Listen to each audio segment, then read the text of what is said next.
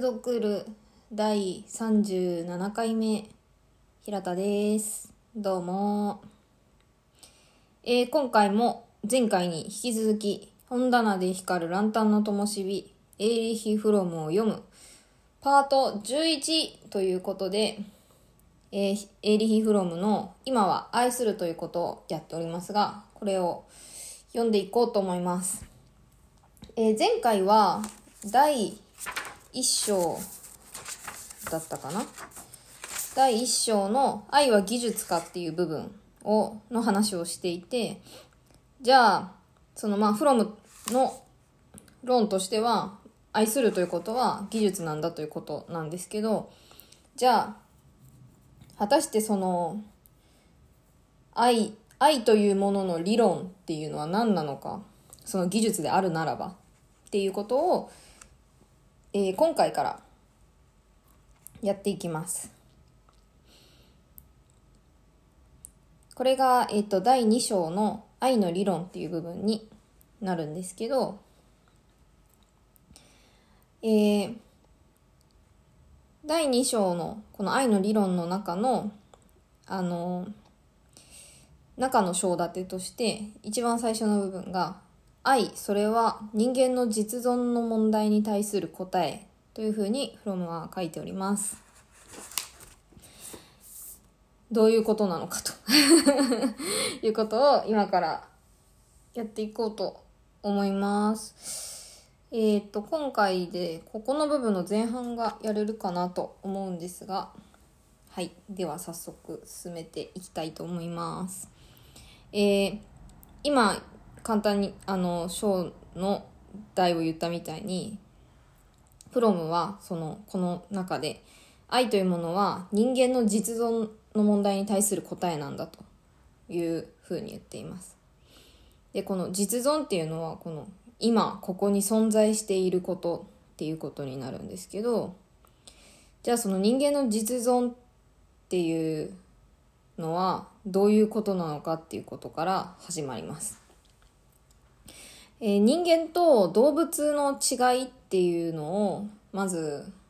うんと、まあ、簡単に喋ってから人間の実像の話になるんですけど あの前の悪についてでもあのかなり言ってたんですけどあの簡単に言うとその人間と動物の違いっていうのはそのえっ人間は動物界、えー、環境に本能的に適応する世界から抜け出して自然を超越したものというふうに言っています。で、もちろん人はあくまでも自然の一部なんだけれども、ひとたび自然から引き離されると戻ることができない。で、まあ、すでに引き離されてしまっている状態で、えー、取り戻せない人類以前の調和の代わりに新しい人間的な調和を発見することによって前進するしかないっていうのが、まあ、人間であると。で人類全体と個人というものの誕生にしても人間は誕生と同時に本能が支配する明快な世界からこれが動物ってことですね動物の世界から混沌として不安定な開かれた世界へと投げ出された。ここが人間の部分。で確かなのは過去についてだけで、将来について確かなことは死ぬことだけということを、えー、人間は自覚、自分で分かって生きていると。で、ここが動物との大きな違いなんですけど、人は理性を授けられて自分自身を知っている生命である。で一つ人は一つの独立した存在でありそして人生は短いっていうことをあの自覚しているで人は自分の意思とは関わりなく生まれてそして自分の意思に反して死んでいくでそういうその理性を持っている人間っていうものはその自然とか社会の前では無力っていうことを自覚できるしそうすると人間は孤独ですね。そのそうやって自国自覚もできるし自分が一人で人、まあ、自分は自分一人だけで 他者とは同じではないっていうことから人間は孤独です。で人間のこの孤立無縁な生活っていうのは耐え難い牢獄と化す。というふうにフロムは言っていますこの牢獄から抜け出して他者と何らかの形で接触できないと人間っていうのは正気を失ってしまうこれがその、まあ、人間の実存の状態なんだと。でそうすると今出てきたこの孤立無縁な生活っていう言葉が出てきてるんですけどこの孤立孤立しているっていうことがあのこの人間の実存の問題になるんですね。これは最初のこの章立てで言われてたこの人間愛それは人間の実存の問題に対する答えってなってますけどこの実存の問題っていうのはこの孤立だと孤立しているということを自覚できるってことですね、まあ、自覚してしまうと。じゃあその孤立っていうのは何なのかという話をしています。まず孤立っていうのは一つ目は不安の源であると。孤立していると他の一切から切り離されて自分の人間的能力を発揮できず、えー、せえっ、と外の世界からの働きかけに対応できないため強い不安を生む。で2つ目が恥と罪悪感を生むっていうふうに言っています。人間がそれぞれ孤立した存在であることを知りながら未だ愛によって結ばれることがない。えーと、でここから恥が生まれて同時に罪や不安もここから生まれてくる。っていうふうに言っています。で人間の最も強い欲求っていうのは孤立を克服し孤独の牢獄から抜け出したいっていうのが人間の最も強い欲求だと。でこれをいかに克服あの孤立をいかに克服していくかでいかに他者と一体化していくかっていうことのこの解決策の記録がに人類の歴史っていう風にまでフロムは言い切っています。でじゃあこの孤立孤立っていうのが実存の問題なんですね。それをどういうふうに解決するのかで、どのような答えを出すかは、その人間がどれくらい個人として自立しているかによるっていうふうに、えー、フロムは書いていて、この解決方法が 4つ示されています。いっぱいある。いっぱいある。けど4つ示されております。えっとですね、ざっと言うと4つ。まず1個目は、興奮状態による合一体験。こうやって言われても何のこっちゃってことだと思うので、あの、後ほど説明をしようと思います。で、2つ目が、集団慣習しきたり信仰への同調に基づいた合一。うん、なんとなくイメージがつくようなつかないようなって感じですね。これも後で説明します。3つ目が創造的活動。で、4つ目が、えー、フロムが完全な答えと言ってますが、まあ、お分かりですね。これが愛だっていう話なんですけど。はい。じゃあ、これ1個ずつ見ていこうと思います。興奮状態による合一体験っていうのは、その、えっ、ー、と、なんで、古代とかだと例えばそのなんていうのかなあの神とかああいうのとかあの集団とかの儀式とかあの祭り的な儀式とかそういうものでえっとフロムはあの性的な乱行の儀式とかあるいはそういった、うん、あの集団に根ざしているような行事とかあとは現代だとあのお酒とかそれがねお酒とか麻薬とかそういうものに変わっているっていうふうに言います書いてますがそういったものです。でこれはそのなんか例えば祭りとかでもあの大昔は3日3晩とかずっとぶっ通しでやったりとかしてたっていうのとかいろいろあるじゃないですか。あのちょっと宗教的な感じのものもあれば、まあ、日本にもあるし多分それがあの名残ってるのがお盆盆踊りとかああいうものが名残だと思います思うし今もいっぱい残ってると思うんですけどそういうものが。そういったようなあので今はそんなになんていうのかあの激激しいっていうのも変だけどそんな3日3晩ずっとやるとかそういうことはなかなかないですけどその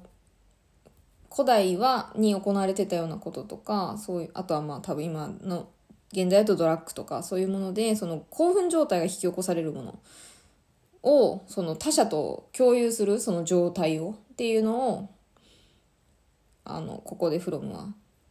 興奮状態による合一体験と言っててあの全てのこれに該当するものは3つの共通項があってまず強烈であること。その体験自体が。で2つ目が精神肉体の双方にわたり人格全体に起こること。その体験が。で3つ目が長続きせず断続的そして同期的に起きる。っていうものが3つの共通項だというふうに言っています。これがまず1つ目の解決方法。これをやると、えっ、ー、と、孤立が、うん、解決されるっていうか、うん、だからその、その体験をしてる間と、その体験が終わった数週間ぐらいとかかな わかんないけど、その短い間だったら、その自分はこその孤立を忘れられるに近いんですかね、これはきっと。うん。とか、まあ、逆にみんなと一緒なんだっていう気持ち、みんなと一緒っていうか、みんなと、うん、結びついているんだって気持ちの方が強くなるっていうのかな？孤立を感じている気持ちよりも。っていうのがまず1個目だというふうに言ってます。で、二つ目が、集団、慣習、しきたり、信仰への同調に基づいた合一ってことで、えー、みんなと同じになり、他の人と違った思想や感情を持た持たず、習慣、服装、思想においても集団全体に同調すれば、えー、私は救われるのだという、まあ、考え方かな。で、孤独という恐ろしい経験から救われるのだというものです。で、これはその、うん、ライトにだったり、多分もっと強烈にだったり行われるんですけど、あの、強烈な感じになるとこれが独裁体制で、威嚇と脅迫をもとに行われる。で、それは人々を同調させるためにですね。で、これが民主主義の国家だと暗示と宣伝によって行われるというふうにフロムは書いています。で独裁体制の場合は、うん、ちょっとその暴力的な方法によって同調を強制される部分があるのでちょっとあのなかなかそういうそこに個人の自由がないような状態になっちゃうんですけど民主主義では集団に同調しないことも可能。だけれどもほとんど全ての人が現在集団に同調していると。これは集団っていうのはまあ民主主義だと国家とかですね。国家民族かな。が大きいのかな。でなんでその同調しないこともできるのに同調しているのかっていうといかにそのしてその孤立感をなくしていくというかその合一感一緒なんだっていう感を得るかという問いには何らかの答えが必要であり、他に良い方法がないとなると、集団への同調による同調が一番良いということになる。で、また、西洋の民主主義社会では、人々は強制されて同調しているのではなくて、自ら欲して同調しているのだというふうにフロムは書いています。しかし、その多くの人は集団に同調したいという欲求を自分が持っていることに気づいてすらいないと。で、誰もがこんな幻想を抱いている。私は自分の考えや好みに従って行動している。私は個人主義者で、私の意見は自分で考えた結果であり、それがみんなと意見、みんなの意見と同じだとしても、それは単なる偶然に過ぎないと。彼らはみんなと意見が一致するときは、自分の意見が、意見の正しさが証明されたと考える。それでも自分は少しは他人と違って思いたがるが、そうした欲求はごく些細な違いで満たされる。まあ、例えば、どういうブランドの服を着ているかとか、そういうことですね。で、実際にはほとんど、その、それぞれに違いはない。で、この我々はほとんど違いがないっていうこの傾向っていうのは、先進工業国で発達しているような平等の概念や平等体験と密接な関係があるというふうにフロムは言っています。じゃあちょっと寄り道してフロムのこの言ってる平等っていうのはどういう意味なのかというと、えー、平等っていう言葉は宗教のもとではこれはあれですねキリスト教ですね多分えっ、ー、とキリスト教、ユダヤ教もなのかな？ちょっと、私は勉強不足であれなんですけど、宗教では、我々は皆神の子で、誰もが同じ人間としての高貴な資質を備え、皆同じ一人の人間である。同時に個人の違いは尊重されなければならないし、一人の人間であると同時に、一人一人は唯一無二の存在で、それ自体が一つの宇宙なんだと。これが平等って意味になります。宗教、キリスト教の元だと。で、啓蒙主義哲学者、カントとかですね、による平等という言葉は、こういう意味になります。何人でも他人の目的達成の手段であってはならない。平等とは自分自身こそが目的であり、自分は他人の手段ではない。搾取の廃止、えー、人間が人間を利用することの廃絶、こういったことが、それ、えっ、ー、と、人々の平等を実現するんだっていうふうに言っていて、これが啓蒙主義哲学者の平等という意味です。では、今私たち、多くの私たちが生きている社会、現代資本主義社会では、どう、うんと、平等っていうのはどういう意味になってるかというと、ロボットのすなわち個性を失った人間の平等っていう定義になっています。えー、現代では平等は、えーと同一を意味するこの同一っていうのは同じ仕事、趣味、感情、考えを持って違いがないものを言います。え男女平等も差異をなくそうとする風潮の表れで、性の二極性は消えつつあり、この二極性に基づいた恋愛も消えつつある。男女は両極的存在として平等では、なのではなくて同一になったというふうにフロムは言っています。この現代社会はこの没個性的な平等こそが理想であると説く。これは何でかっていうと、その資本主義、まあ産業社会っていうのは、その粒の揃った原子のような人間が必要だからです。で、現代の大量生産が商品の標準化を必要としているように、現代社会の仕組みは人間の標準化を必要としている。そしてその標準化が平等と呼ばれていると。で、そうすると、その集団への同調による一体感っていうのは、この、この平等という考え方、同一、皆同一なんになるんだという考え方のもと、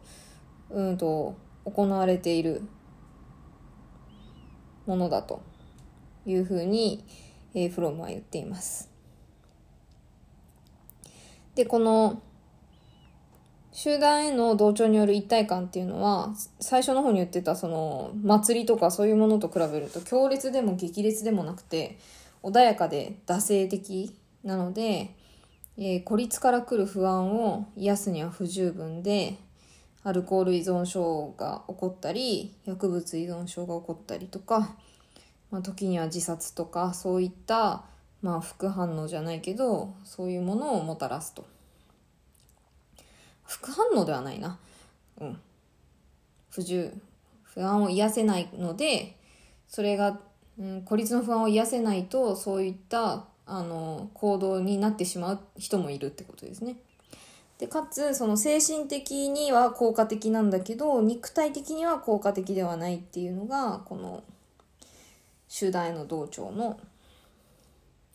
うん、ウィークポイントというか、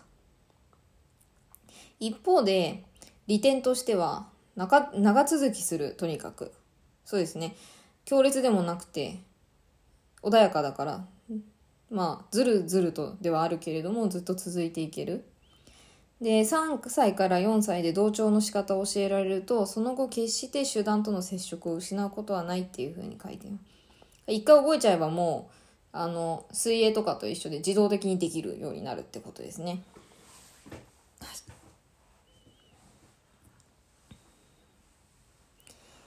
でこれがその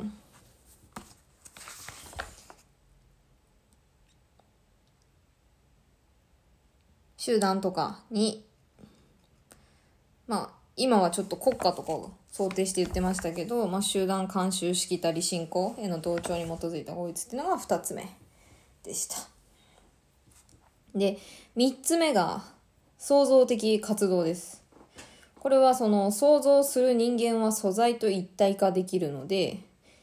そうすると、その働くものとその対象が一体となるためその作えっと想像している人間は想像の過程で世界と一体化することができる。だからまあ一人ではなくなるということですね。